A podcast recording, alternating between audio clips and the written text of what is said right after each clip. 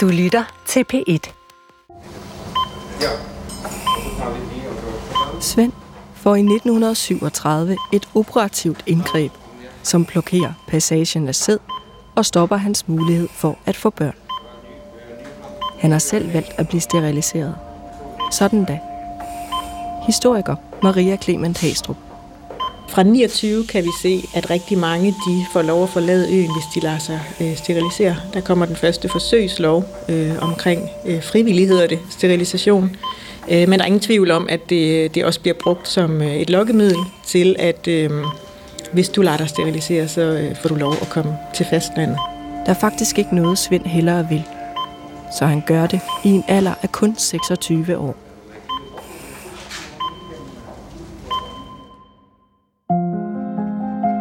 Svend fik som følge af sterilisationen aldrig selv børn. Jane Tirsvad Rasmussen, som er Svends familie. Jamen, jeg er provokeret over, jeg blev forarvet over det, og jeg blev også ked af det på alle de mennesker, der dengang var stået noget igennem, som de faktisk ikke var skyld i. Historien om Svend har altid været et tabu i Janes familie. Men hun bryder det og er i gang med at optrævle og fremkalde hans liv. Jane vil så tæt på det fulde billede af Svend som muligt. Hun har brug for at kende sandheden. Var han fejlplaceret? Og lå der en ukendt diagnose bag den afvigende opførsel, han ifølge samtidens normer havde? Svaret betyder noget for den aktuelle udredning, Janes datter er igennem på Skyby sygehus. Havde Svend en diagnose, som løber i familien? Jeg hjælper Jane i hendes opklaring – fordi jeg vil fortælle historien om at være anbragt i den danske åndssvage forsorg indefra. Du lytter til serien Et minusmenneske, episode 3, Himmel eller Helvede. Jeg hedder Sara Røykær Knudsen.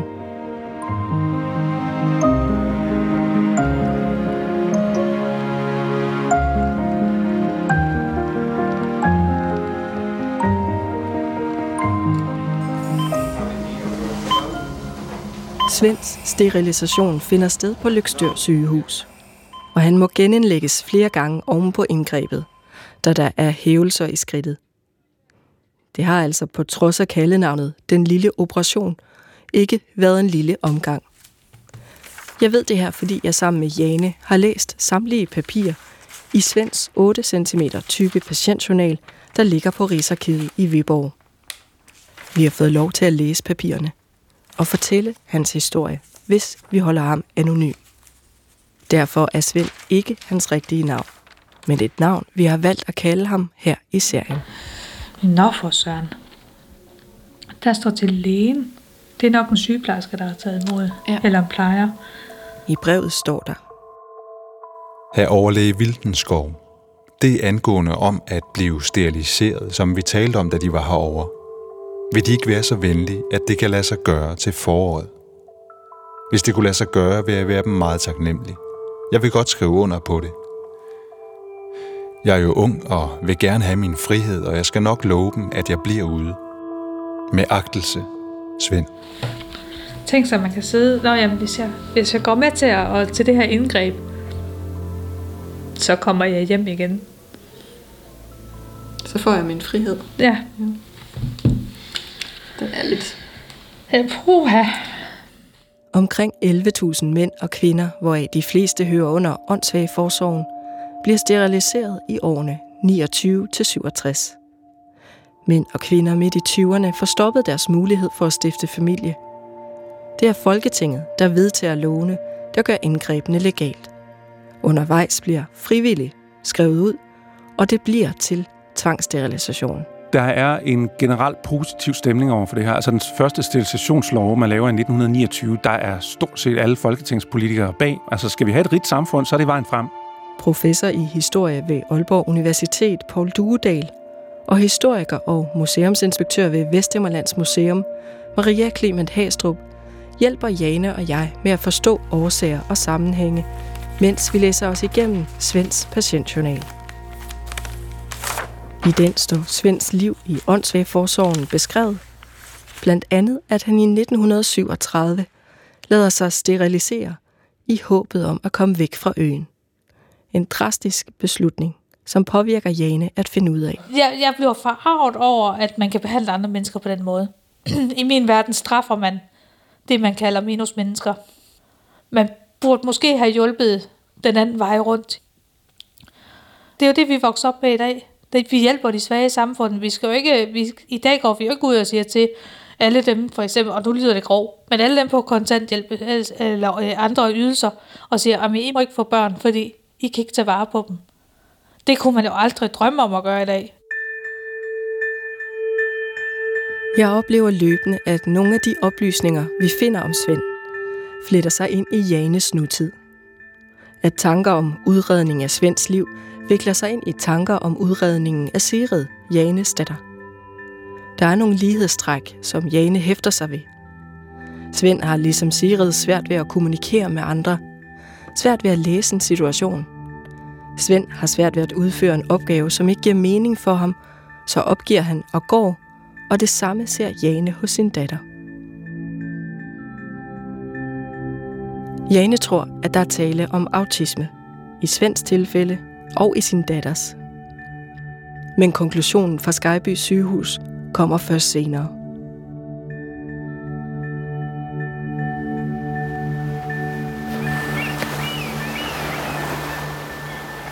Tilbage i 1937. Svends sterilisation fører ikke nogen form for frihed med sig, af hvad vi kan læse. Og det undrer historiker Maria Clement Hastrup. Men jeg tænker, der må være en eller anden årsag til, at man beholder ham på øen. Vi kan ikke rigtig finde svar på det i papirerne. Det er nok en samlet vurdering, at Svend ikke vil kunne klare sig selv ude i samfundet. Men Svend mener selv noget andet, og han giver ikke så nemt op.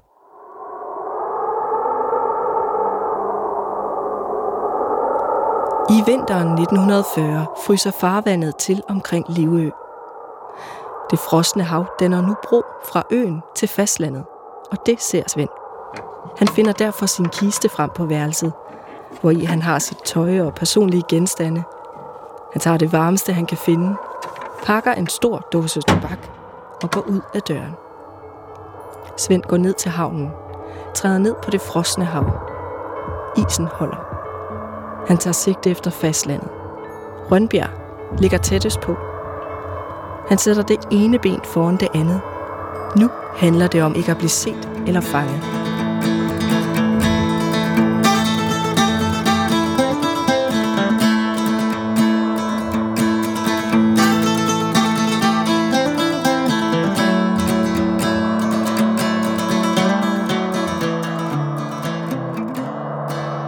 Efter flere timers vandring på is og i sne og kulde, når Svend land igen. Det er bare ikke fastlandet. I stedet for at gå stik øst, er han kommet til at gå sydover, over Livø Bredning og er landet på øen Fur. Vi finder indberetningen i hans patientjournal. 18. februar 1940. I dag gik patienten velforsynet med en stor dåse tobak over isen fik på vejen hjem en snebyge, mistede kursen og landede på Fur, hvoraf han fem timer senere, dygtigt for aset, blev bragt tilbage til Livø. Hans motiv til bortgangen var uden tvivl den, at vise, hvordan man skal bære sig ad med at undgå eftersøgningen, hvad jo hidtil ikke er lykkedes for de andre. Men da han nåede Fur, var modet gået så meget af ham, at han bad nogle fiskere at følge sig tilbage til livet. Svend er langt fra den eneste af livømændene, der forsøger at flygte. Det var simpelthen for snærende for dem at være sådan et sted, øh, så begrænset, så øh, isoleret. Og det var jo også en isolationsanstalt, kan man sige, på alle måder. Øh, og noget, der er slående med Livø, det er faktisk antallet af flugtforsøg.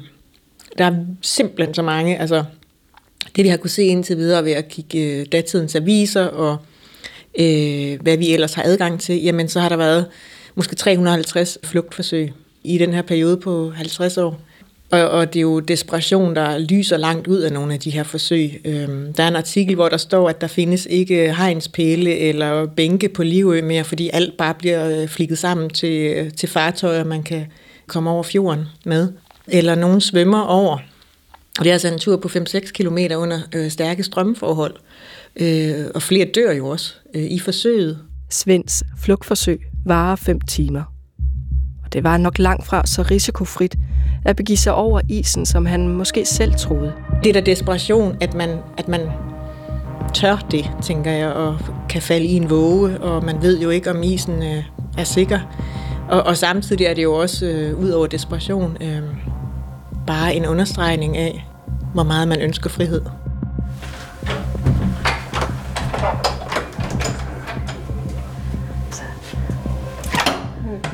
Så den celle, han... Ja, det kunne have været den her. Det kunne har- sagtens have været den her celle, han så ender i. Ja. Flugtforsøget koster Svend et ophold i cellen. Et lille højt rum, som kan minde om en fængselscelle. Rummet eksisterer stadig i dag og fungerer som lager i forbindelse med øens kro. Der var øh, seks celler på Livø, og dem brugte man øh, til at straffe særligt dem, der nu øh, forsøgte at flygte fra øen, hvilket var mange. Eller øh, hvis du havde været øh, næsvis over for opsynet, for eksempel. Eller sådan andre forseelser, man vurderede, der kunne, øh, kunne berettige et ophold der. Og så var man der øh, en dag eller to eller en uge. Øh, jeg har læst en, der var der to måneder, Og det har måske også været koldt og fugtigt. Og Ja, der er så den her kakkelovns rist, hvor de så kunne sætte ind, så der kunne komme noget varme ind. det kom lidt varme ind, ja, så Ja. det ikke var helt... Så der har ikke været iskoldt herinde, men det har været bart. Altså hvidkalket vægge og, en, og så en seng. Der har været en øh, natpotte, og så har du fået øh, serveret havresuppe øh, som udgangspunkt, som dine måltider i løbet af dagen. Eller, og så er der en, en meget tyk, tung dør. Der er lige sådan et kighul her. Man kan se, hvis der går nogen ud på gangen. Man brugte ikke øh, medicinsk behandling derovre. Øh, cellen, det var den ultimative måde at straffe på på Livø. Nu er der jo godt lys nu, fordi der er sådan et ovenlys i loftet. Ja. Men den er ikke specielt stor. Nej, altså, og hvis man så tænker, at der kun har stået en seng herinde, og ikke andet, så kan jeg godt se, at hvis man har siddet her i seks dage, fordi man er gået over isen en kold vinterdag, om det så har været turen værd. Svend får næsten to måneder i cellen. De kan ikke lukke ham ud, før en isen er brudt op igen. Undervejs forsøger han sig med en form for sultestrække. 2. april 1940 forlanger at komme ud af cellen, og da dette ikke kan imødekommes, nægter han at spise, men opgiver det allerede inden aften. Der ligger flere breve gemt i Svends journal, som han selv har skrevet. De er stilet til myndighederne i Svends verden. Og det er overlægen Vilkenskov, inspektøren på Livø eller politimesteren i Lykstør. Svend skriver følgende i et brev nogle år efter sit flugtforsøg. Herr politimester, kan det ikke lade sig gøre, at jeg kan komme på Aarhus Sindssygeanstalt til observation i tre måneder? For jeg kan ikke komme ud her fra Livø af. Det er ikke til at komme herfra. Den forbandede ø. Det er et rent helvede. Det er det hvide slavehold. Både overlæge Vildenskov og inspektøren har lovet mig ud den 1. maj. Med erbødige hilsner, Svend.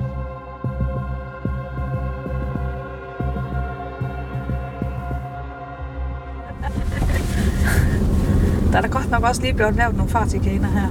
Ja. Jane og jeg bruger en del timer i bilen sammen. Frem og tilbage til Rigsarkivet i Viborg, hvor Svends patientjournal og hans breve ligger opbevaret. Det er simpelthen ikke muligt for os at læse og kapere indholdet af journalen på en dag. Så vi tager turen et par gange og bruger bilen til at tale om alt det, vi har fundet ud af. Han har jo ikke været mere dum, åndssvag, hvad man nu kalder det dengang, end han har lært at kunne læse og skrive. Ja. Så, så hvor henne i, i, i åndssvaghedens tegn ligger han henne, ikke? Ja. Ja. Hvad har de vurderet ham efter? Jeg vil nok sige, at det er lidt surrealistisk at læse de her breve. For nu kommer jeg virkelig ind under huden på Svend. Og hvad har han tænkt inderst inde? Og i meget starten, der er det meget, han er meget erbødig og meget sådan underdanig øh, overlægen herop, om jeg ikke, han ikke godt må komme hjem. Han vil gerne ud herfra. Men lige pludselig så ændrer tonen sig. At nu er det et, et rigtig træls sted. Han kalder det et forbandet sted. Han har følt sig fanget i det.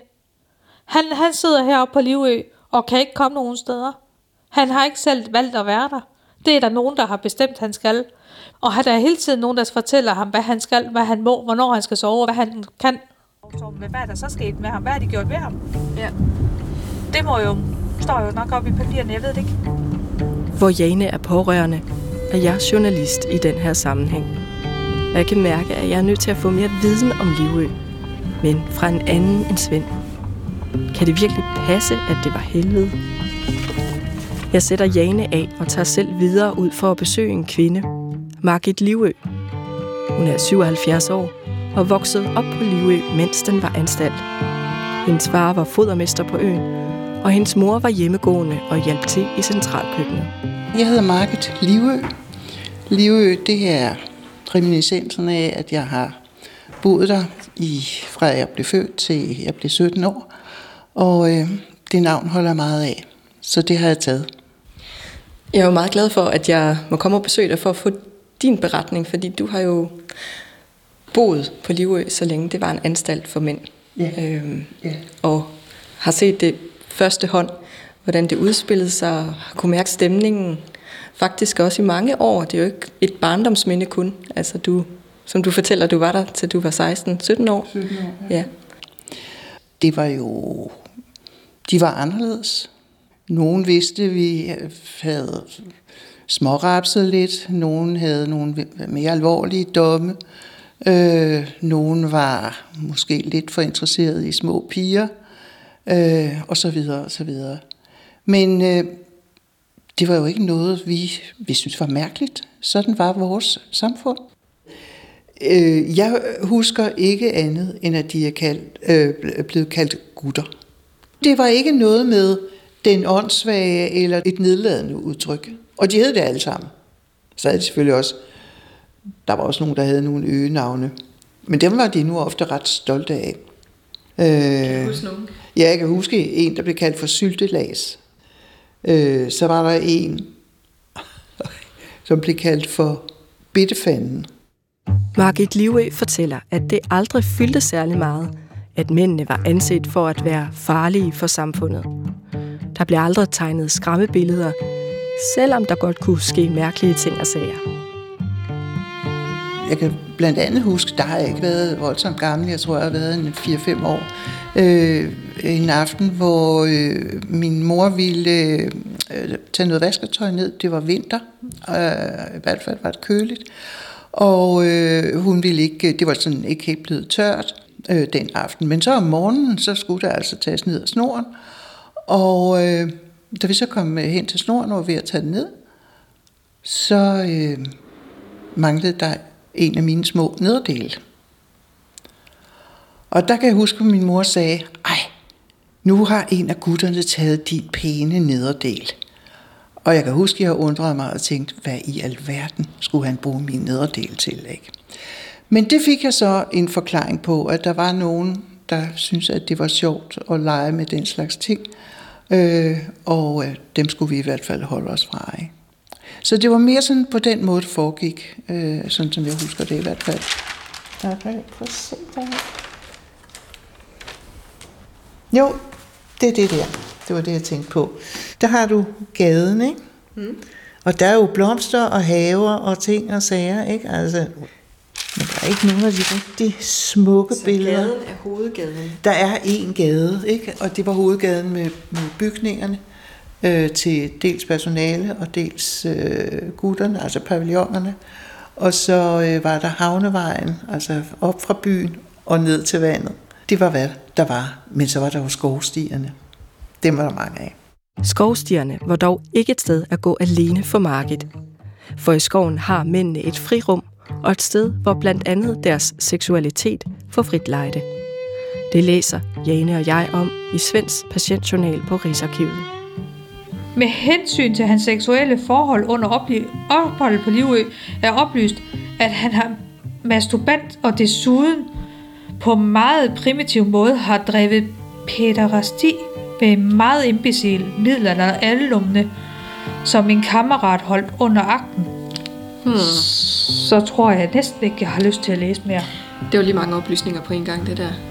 Det var, det var, det var ikke rart. er måske også en oplysning, der lige maler billedet af ham på en lidt anden måde. Lige præcis. Hvor øh, ja, vi, ja, han var doven og øh, kunne godt lide kvinder. Og, og barnlig. Og manglede situationsfornemmelse. Og så kommer så lige... Ja, han var faktisk også ude i at, at bruge andre mænd. Ja. Ja. Uden deres vilje, ikke? Hvad er det, du føler, når du sådan lige øh, himler med øjnene omkring det? Ja, men jeg, den synes jeg godt nok, den er lige sådan, det, det er lidt grænseoverskridende at sidde og læse. Der står lige ud, at Svend har udnyttet en af de andre mænd seksuelt. Altså at der er tale om et overgreb. Af hvad vi kan læse, så straffes det ikke. Det er som om det blot noteres, at det er sket. Men så i øvrigt ikke mere om det. Det var ikke fordi, man ikke vidste det. Men der var en grund til, at man accepterede det på Livø. Øhm, ja, hvem er der derude? Øhm, de er jo ikke Guds bedste børn alle sammen i hvert fald. De kan nogle udenoder, de kan lære hinanden de der udenoder. Nogle er jo sædlighedsforbrydere, det er jo vel en tredjedel af dem. Så de, de lærer også noget af hinanden, og i hvert fald så begynder de der mænd øh, i mangel på kvinder også at gå ud i skoven sammen, eller, eller øh, sove sammen på, på, i sovestuerne og sådan noget. Så der er forekommet en masse ting som man jo ikke vil acceptere ude i det almindelige samfund. Men på Livø, så er det en måde at skabe ro. Det er at homoseksuelle forhold. De har dog tidligere været bevidst om, at det var et problem, og nogle af de her mænd blev udnyttet. Øh, så øh, ret tidligt, der gør man opmærksom på, at man skal i hvert fald ikke sende de smukkeste unge og, og, og lidt naive fyre afsted til Livø. Øh, fordi, de, fordi så bliver det bare en reklamesøjle for, til udnyttelse. Som nævnt var der plads til omkring 100 mænd på øen af gangen og efterhånden blev inspektøren og de ansatte funktionærer klar over, at der var hændelser, som man måtte lade passere. Når man har de her unge virile mænd, så kan vi simpelthen læse os til i journalerne, at man var helt bevidst om, at der foregik homoseksuelle forhold. Og øhm, det har man set gennem fingre med, tænker jeg, for at opretholde en vis form for ro. Det skulle bare ikke foregå øh, alt for åbenlyst. Øh, gerne i skoven eller øh, på afsidesteder. Der står også flere gange, øh, mange gange i journalerne, at, at så gik han til skovs. Øh. Det kan også være det her med, at man har jo de mænd, som faktisk gerne vil flygte. Og Christian Kellers øh, grundidé med Livø var jo også, at man gav dem et, øh, et vis øh, område, de kunne færdes på frit. Så dem, der har den der drift, som de kalder det i tiden, øh, de kunne jo gå til skovs og være derude nogle dage. Det var ikke sådan, at man nødvendigvis eftersøgte dem. Så man har måske haft den her forståelse for, at, at der var visse ting... Øh, de havde brug for at, at gøre lidt i, øh, i skyggerne, kan man sige. Margit Livø vidste godt det med skovhytterne og skyggerne, men husker ikke at have set noget grænseoverskridende. Det hun især står tilbage med, er følelsen af et fællesskab på øen, iblandt børnene og sammen med gutterne.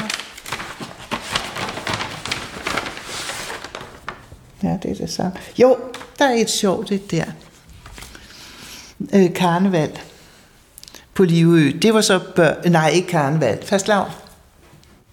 Altså, vi spillede fodbold så ofte sammen med dem. Øh, der er sådan en strandeng lige bag ved byen, og der var nogle mål, og jamen, øh, der fisk vi ned, øh, når de havde fri, og for eksempel i weekenden. Ja, så spillede vi fodbold eller håndbold, eller, men der var jo næsten altid en voksen med dernede. Øh, og der tænkte vi da ikke så meget på, om ja, om det var det ene eller det andet. Så legede man bare, ikke? Og så var der også fester, øh, hvor gutterne var med. Øh, høstfest for eksempel, ikke? Der var alle funktionærer med, alle børnene var med, og alle gutterne var med, og der var orkester, og der blev spillet op til dans, og der havde man ed og på med altså at danse med gutterne. De kom og bød en op, og så blev der danset, ikke? Øh, og der, det var ikke ubehageligt eller grænseoverskridende? Jamen, eller nej, altså der var nogen, der dansede godt, og så var nogen, der dansede skidt, men det var der jo også blandt de andre. Ikke? Altså, så, ja, ja. Øh, nej, det var også sjovt, ikke? og de var så glade, og altså, vi synes jo også, det var dejligt med lidt fest og lidt forandring i foretagene. Så, øh, og så var der jo... Øh, Ja, så var der film. Øh, der blev vist film i, i det, de i dag kalder forsamlingshuset. Vi kaldte det bare salen dengang.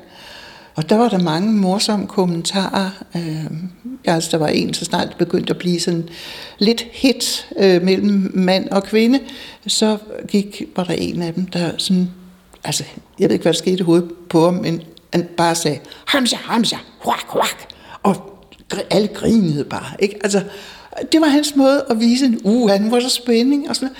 Og det var noget, man grinede af, men man grinede ikke nedladende. Altså, så var der nogle andre, der gjorde noget andet, og vi, og vi som børn var vores åndssvage en gang imellem, altså, øh, øh, og sagde mærkelige ting, ikke? Altså, jeg, jeg vil sige, øh, jeg synes i hvert fald, at folk øh, på livet øh, gjorde meget for, at de skulle have et ordentligt liv.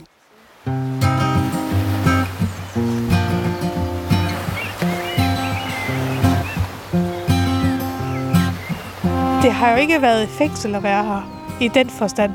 Der har jo faktisk været nogle mennesker her, der har prøvet at tage hånd om ham og give ham de muligheder, han nu havde som menneske. Ikke? Og, og et eller andet sted, så er det faktisk det ser rart at vide. Det var episode 3 i serien Et minusmenneske. Nok er Janes syn på Livø og anstalten ved at ændre sig, men Svends bliver mere og mere stålfast.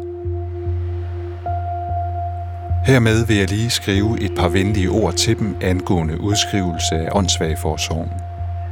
De har ikke holdt deres løfte over for mig, og det synes jeg er meget forkert af dem, da jeg er gået med til den lille og den store operation. I 1953 ændres grundloven, og en særlig tilføjelse til den giver Svend fornyet håb om endelig at slippe ud af åndssvageforsorgen og væk fra Livø. Og han kan faktisk få prøvet hans sag for retten.